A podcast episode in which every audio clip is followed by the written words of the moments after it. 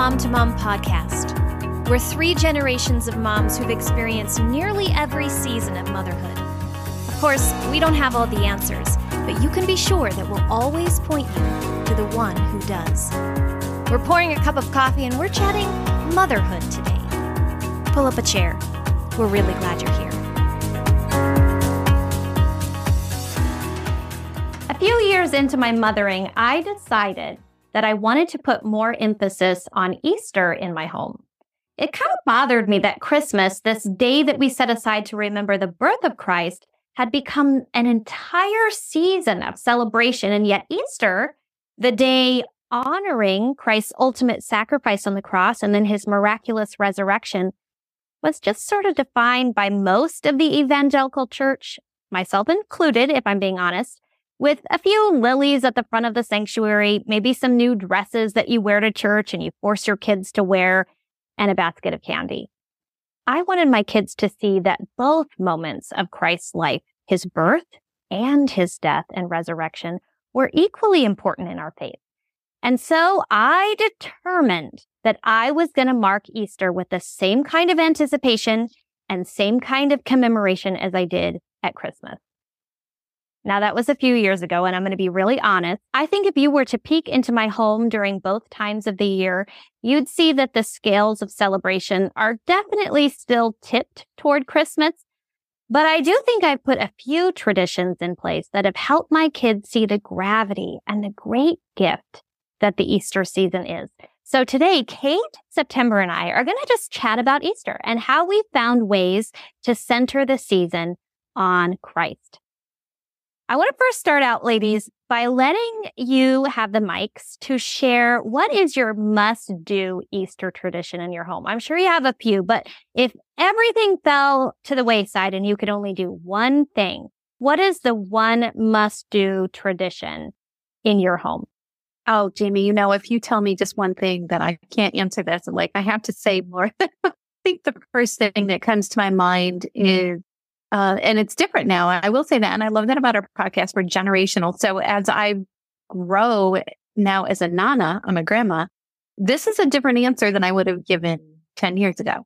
So now I would say my top tradition that I think I would, if I could just pick one, would be to have the Easter egg hunt in my woods, we live in the woods, with my grandchildren. Like, I just have loved doing that. It's fun. It's beautiful. It's special. It follows a lot of things that we do with them. But now that I'm a nana, that's what I would, that's what I would do now. But I'm not carrying a lot of the weight of the Easter day, you know, and um, making the most of those moments with my little kids anymore. So that's, that's where I am in this season of life. So I have to ask you, are your eggs the kind that you dye? They're like real eggs that are hard boiled, or are they plastic filled with little goodies from Nana?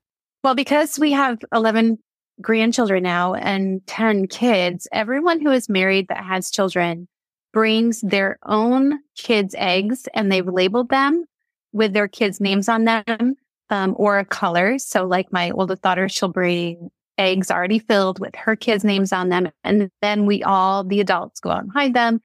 And then we let the little kids go first and then the older kids. That way, you know, because we're a lot of people coming together, and then there's little things in it. And then my husband and I, we hide our own eggs. Dan puts a golden dollar, um, like a, you know, in one egg, and he tells the kids it's the biggest blue egg out there. And each of the grandkids gets to find one of those. So it's just kind of neat that, yeah. So that way we're not, you know, filling them with a ton of candy, and, you know, I don't have to buy all the eggs and do all the labeling, and it gets confusing. So each family brings their own. They hide that we hide them together, and then Dan and I, Papa and Nana, we do one golden dollar egg for each of the grandkids. And I just have a quick tip: if you um, don't have necessarily adult children and grandkids coming, but you still have several kids that you know you want to hide Easter eggs for, and maybe your kids, like mine, are a wide variety of ages, so their ability and skill level to find eggs is different. Um, what I started doing really early on was I assigned a color to each of my kids. So I'd fill little plastic eggs, and they were all different colors. And I'd say, okay, Maddie, your eggs are pink. You can only find the pink eggs. And if you happen to see a green egg, you just keep right on walking right past it. And that way some of my older kids, we could hide the eggs and give them a little bit of a challenge while still letting the younger ones be able to find enough eggs to make it fun. So everybody had a different color egg. And this is something I still do to today. And if we have, sometimes we've had other kids join us for our Easter egg hunts, like extended cousins or friends. I still do that because I want, I want the magic and the loveliness of finding an egg to be applicable to everybody, not just the little ones or even the older ones. I also wanted to share, I had a friend's parent. So I'm a grown adult and my friend was a grown adult, but their parents still did an Easter egg hunt every year, just like you, September, but they did an adults only hunt, and they would stuff um, things like coffee gift cards or a couple of dollars or gas coupons or things that adults would like. They'd let the kids hunt during their hunt, but then there was an adults-only hunt, and that was really fun. How about you, Kate? What What is your must-do family Easter tradition?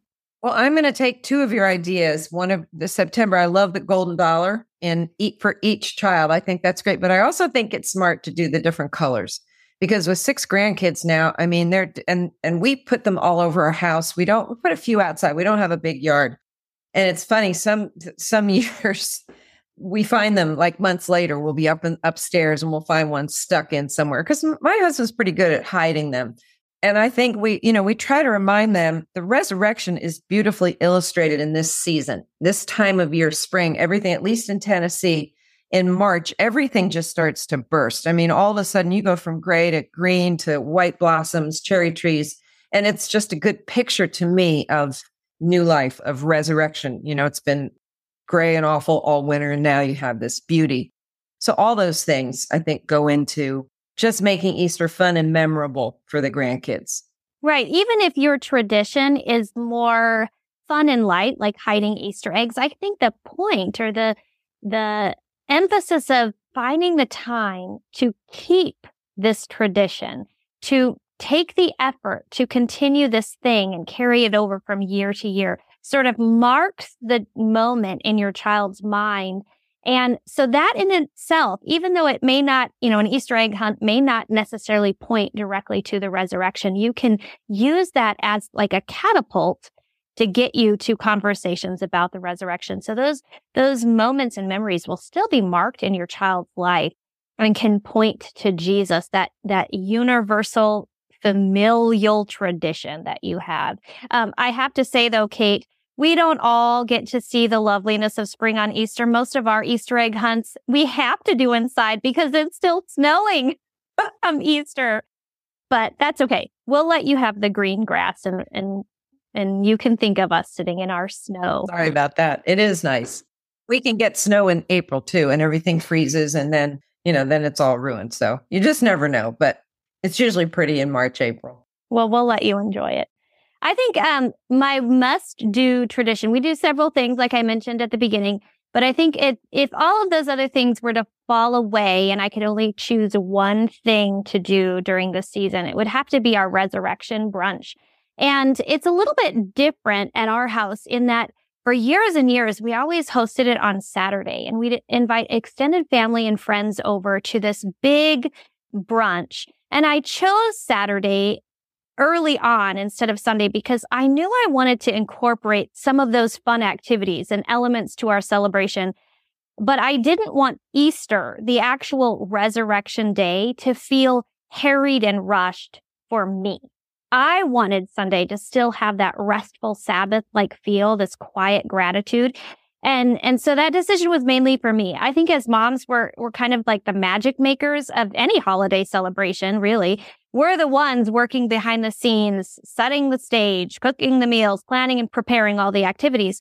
And I wanted my Easter day to be quiet and reflective and slow. And now that my kids are, are a little bit older and they're more helpful in the kitchen, and they don't have the desire to do all the crafts and activities that we used to do, we've now done our brunch on Sunday a couple of times.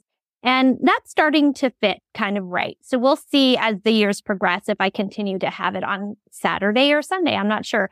But um, I would say our resurrection brunch would be the must-do tradition, apart from, of course, um, spending time with our local congregation on Sunday morning. um, worship in worship.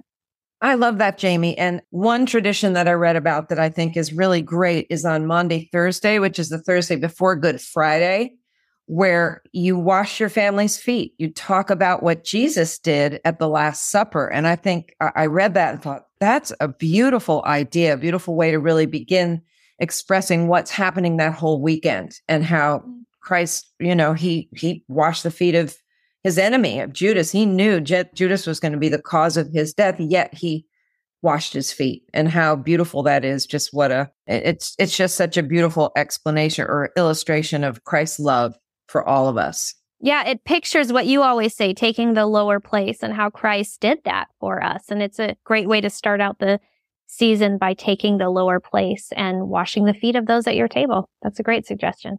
Well, ladies, do you have any fun food traditions besides just the normal ham dinner? And I'm going to be really honest, I am not a ham dinner kind of person. So I would love your suggestions. What do you normally serve? What are some of your food traditions?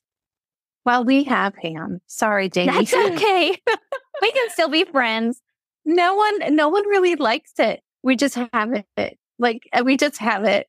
So, uh, but I do add um, something different every year. So we, I love to try. It's a thing that I do for myself. I love to try something new every year for Easter. I don't know. It's just a tradition I began in my home as a mom uh, because it was a special occasion where I could try something new. It's seasonal. So I always try a new recipe at Easter.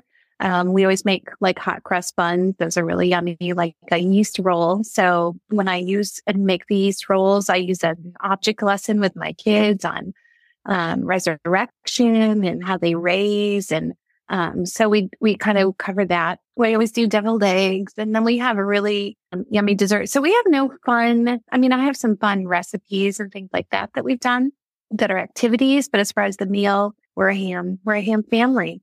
You keep being that ham family.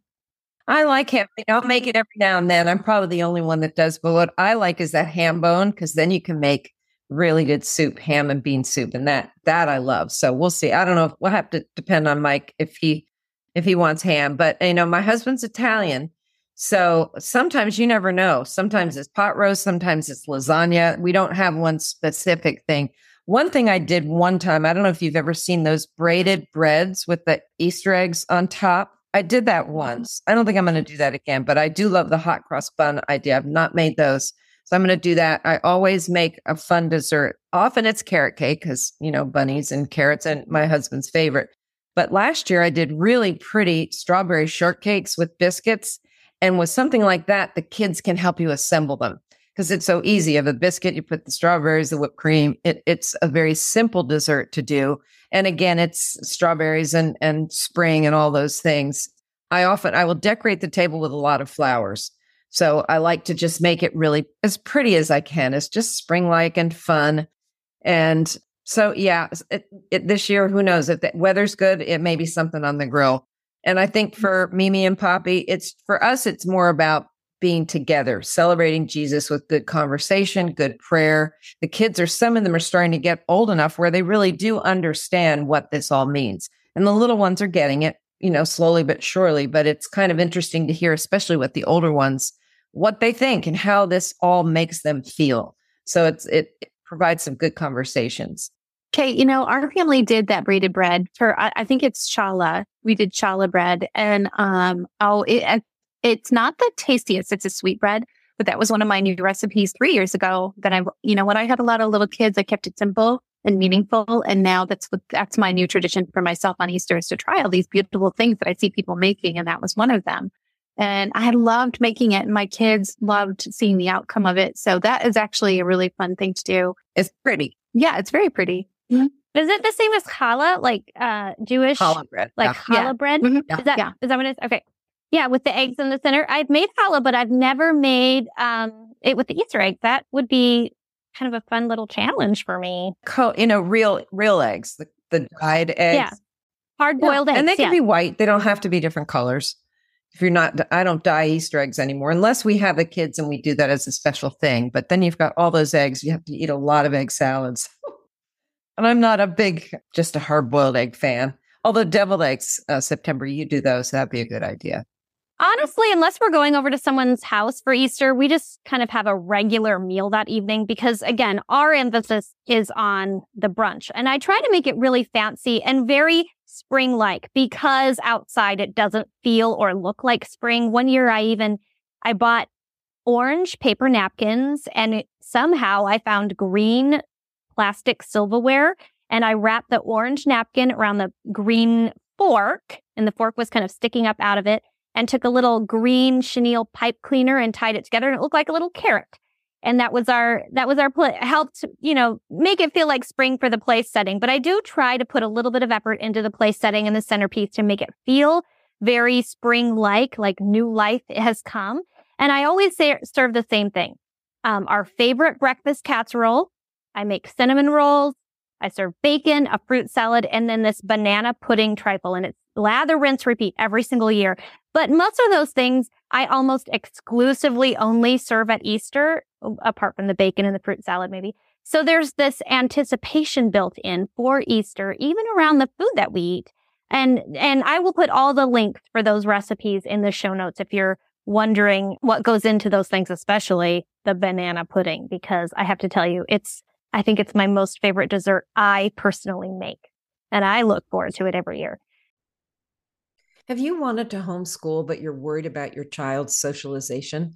Well, Classical Conversations believes education is best experienced together. That's why Classical Conversations provides homeschool families with local communities that have opportunities for socialization, support, and encouragement. In community, a trained licensed director guides both students and parents alike through a proven Christ-centered curriculum rooted in the classical model. To find a Classical Conversations community near you, visit classicalconversations.com forward slash mom to mom. That's classicalconversations.com forward slash mom to mom. Several years ago, my oldest daughter taught herself how to play the ukulele. She spent hours scouring YouTube for basic tutorials, and over the course of about six months, she pieced together music lessons for herself. Now she wants to learn the acoustic guitar. Trouble is, the guitar is quite a bit trickier to learn than the ukulele, and YouTube snippets just aren't cutting it. That's why I'm thrilled that Practicing Musician, the folks that created a free online multimedia curriculum with over ten thousand video tutorials, learning assignments, exercises, and songs for the band and orchestral instruments, are launching a brand new ministry called Worshiping Musician. Designed in partnership with a leader of the United States K through twelve music standards and assessment writing teams, Worshiping Musician will offer the same robust online curriculum with the same intuitive and easy-to-use learning management system, but for worship instruments, including piano, bass guitar, drums, vocals, and of course, the acoustic guitar. My daughter will be able to learn right in the comfort of her own room. She won't have to scour the internet to gather a hodgepodge assortment of tutorials, and she won't have to pay a dime because the curriculum is all free. Should she like additional help, she can sign up for an annual subscription for one-on-one micro sessions where she'll receive tutoring from an expert via video conference.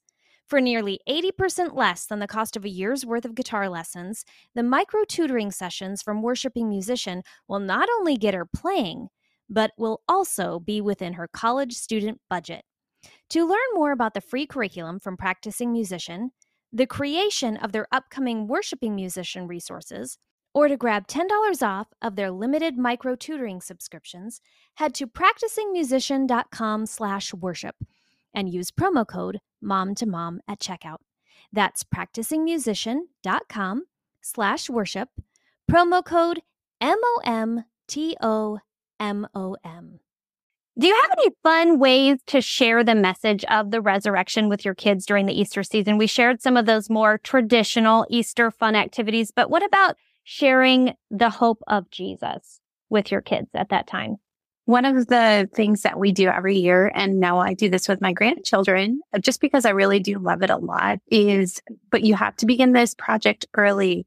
You can't just like wait till the week before Easter, is we make resurrection gardens. And they're really, really special because you can watch the grass grow, the grass seed, and the rock uh, away from the tomb. And you can add something new to it every week or every day, depending on what you want. But we do that. We just, um, we've done it in different, like different size pots every year. We've done one family one. Um, some of the kids did their own small version, kept them in the room by their window so they could see that. And then we discussed it every day and I did a reading.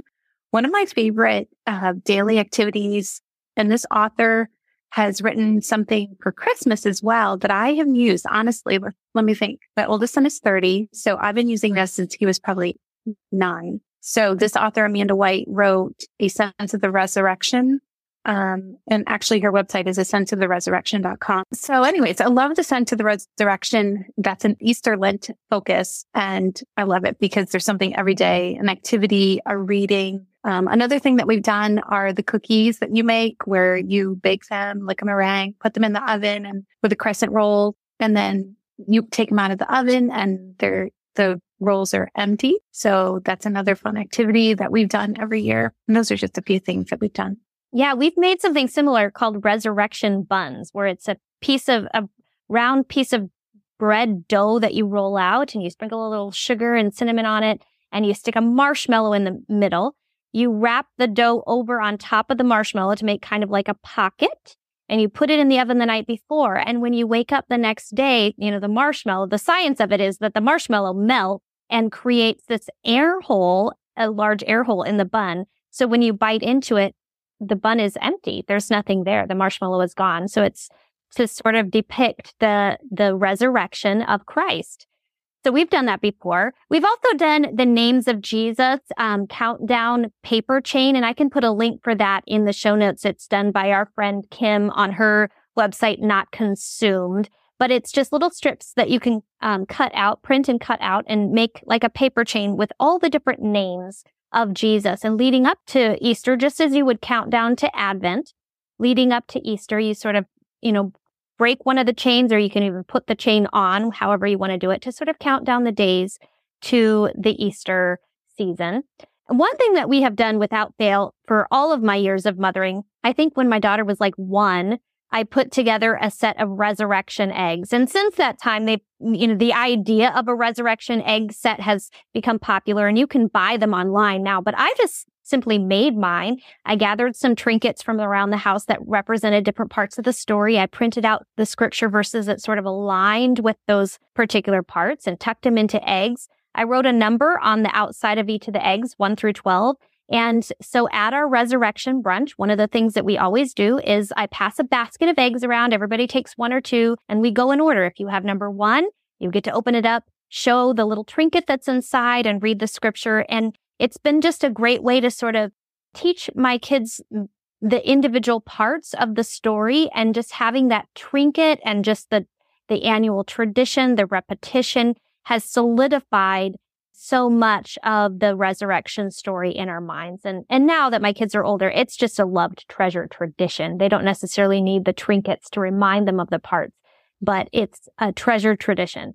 My mother-in-law did something similar um, when her boys were young. I think when her boys were young, she still had it and was doing it, you know, when I met my husband. It was a basket similar to resurrection eggs.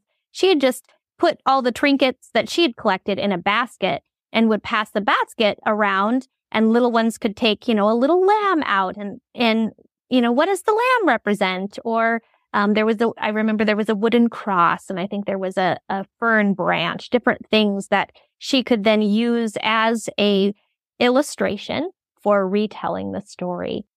You know, Jamie, we, um, Dan and I still do the, our resur- resurrection eggs with our grandchildren. So even if someone doesn't have little children anymore, hang on to those sets if you have them. And if you don't, we can share our Amazon link with them to find them, because after so many years, mine became worn and the pieces were lost that we, I had made my own. And so now for Christmas last year, I bought all of my adult children that resurrection egg set for Christmas as a gift for their families. And then Easter comes around and they have it. So it is really worth an, a small investment to get that set. Mm-hmm. And I think the store-bought one comes with a little book that you can yeah. read along with. So if you don't feel comfortable retelling the story in your own words, you can just read right along with the book as the eggs are being opened. I love that, Jamie. I want you to put the recipe for your marshmallow buns too, because that's a great idea. I haven't thought about that. I think it, even though it's not Thanksgiving, it's important for us as a family. We talk about what we're thankful for at Easter, because there's, I mean, just Christ's death and resurrection is huge. So we we really try to make that an aspect of our conversation. And I like to put little scripture verses in some of the eggs, just pointing to his death and resurrection. It's not all about little trinkets, like you said, and candy. There, there's a real thing here that we need to understand for our lives. So we just do, I mean, it's simple things, but all of them, I think, add up. Yeah. And I think even more than that, Even even beyond our own children, obviously, you know, they're, they're our first mission field as mothers.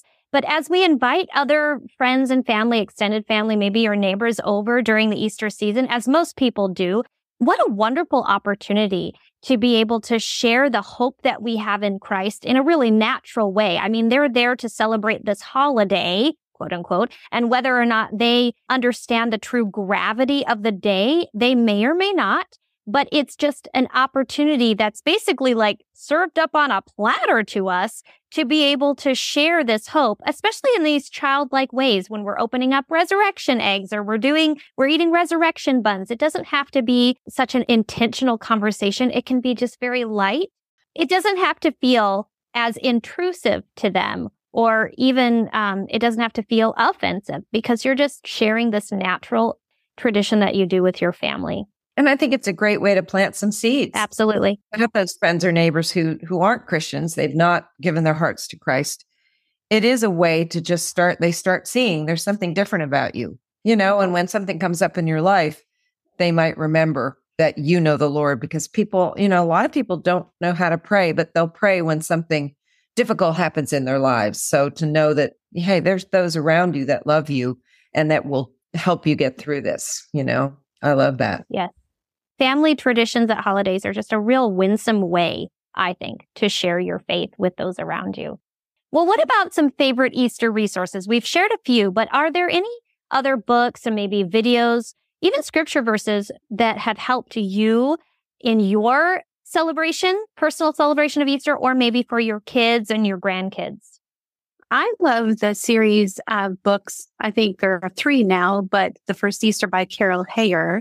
And I think she has written three of those, The First Easter, The Easter Story, and The First Palm Sunday.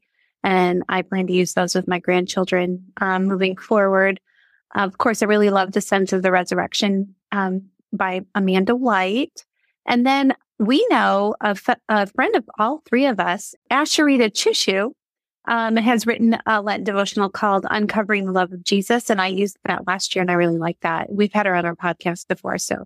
But I like to find playlists for Easter to change the music, change the worship focus. Um, Andrew Peterson, I think it's Andrew Peterson, has two Easter playlists that we've used called The Resurrection Letters. There's a volume one and volume two. I really like that. I, like, I try to find music that's focused on the worship of where our worship should be, I should say. I know Ruth Simons has an Easter playlist called This Is My Story. And so those are some of the things that I like to focus on, some of the resources that I have. And I know that Felicia Masonheimer has a really good Lent devotional and Easter ebook that I have in my home, in my library here, that I use for myself, because a lot of times we have these conversations, even on our podcast, we talk about eggs or traditions, and the whole concept of Easter becoming a pagan holiday is really something we should really, really, as moms, be equipped in knowing that it's not, and why, and its origins, and what scripture has to say about it, and what we're truly celebrating.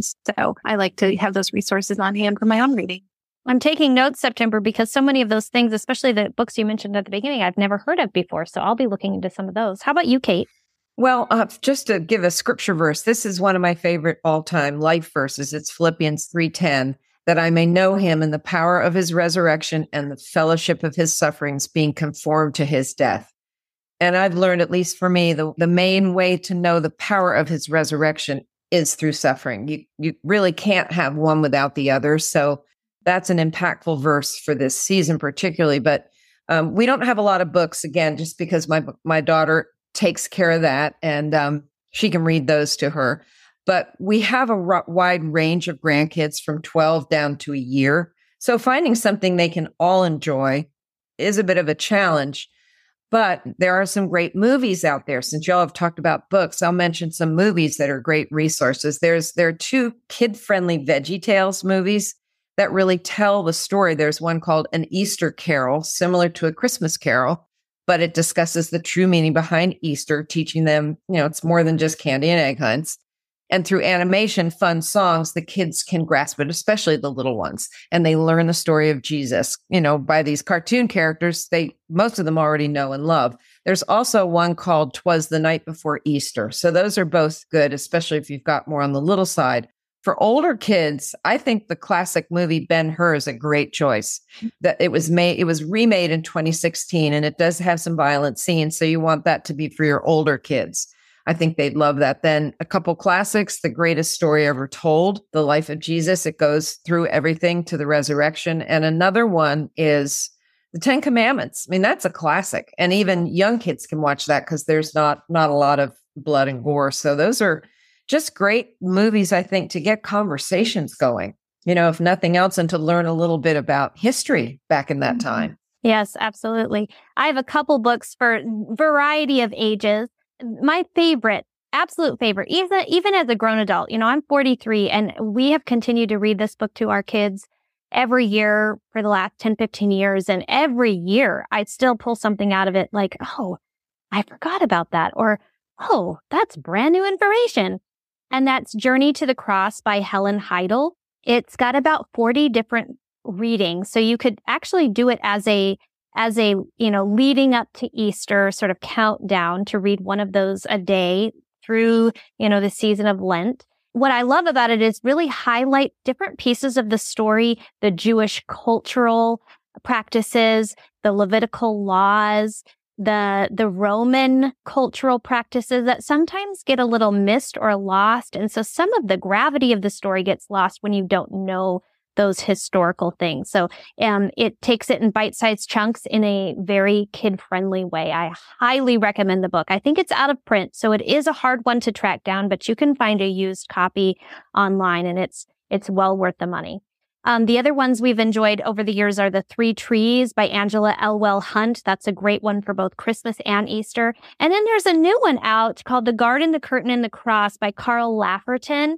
To be honest, that's not my favorite illustrations, but I think it really does give a full circle picture of how Christ was the fulfillment of the law and how he restored the brokenness that happened in the garden.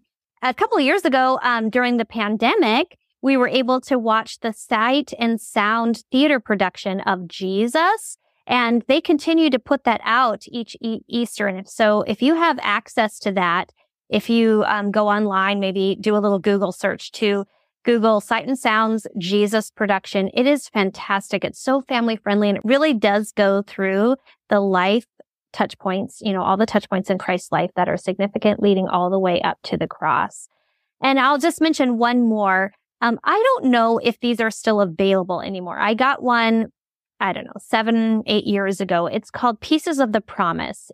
Uh, Pieces of the Promise is an organization that makes puzzles that are biblically based. And the puzzles actually tell, are used sort of in a devotional way. So every single piece that you put together in this larger puzzle kind of tells a small bit of the story. And you use it like a devotional. Every day you put maybe one or two pieces together and you read this little reading. But they have one specifically for the Easter season.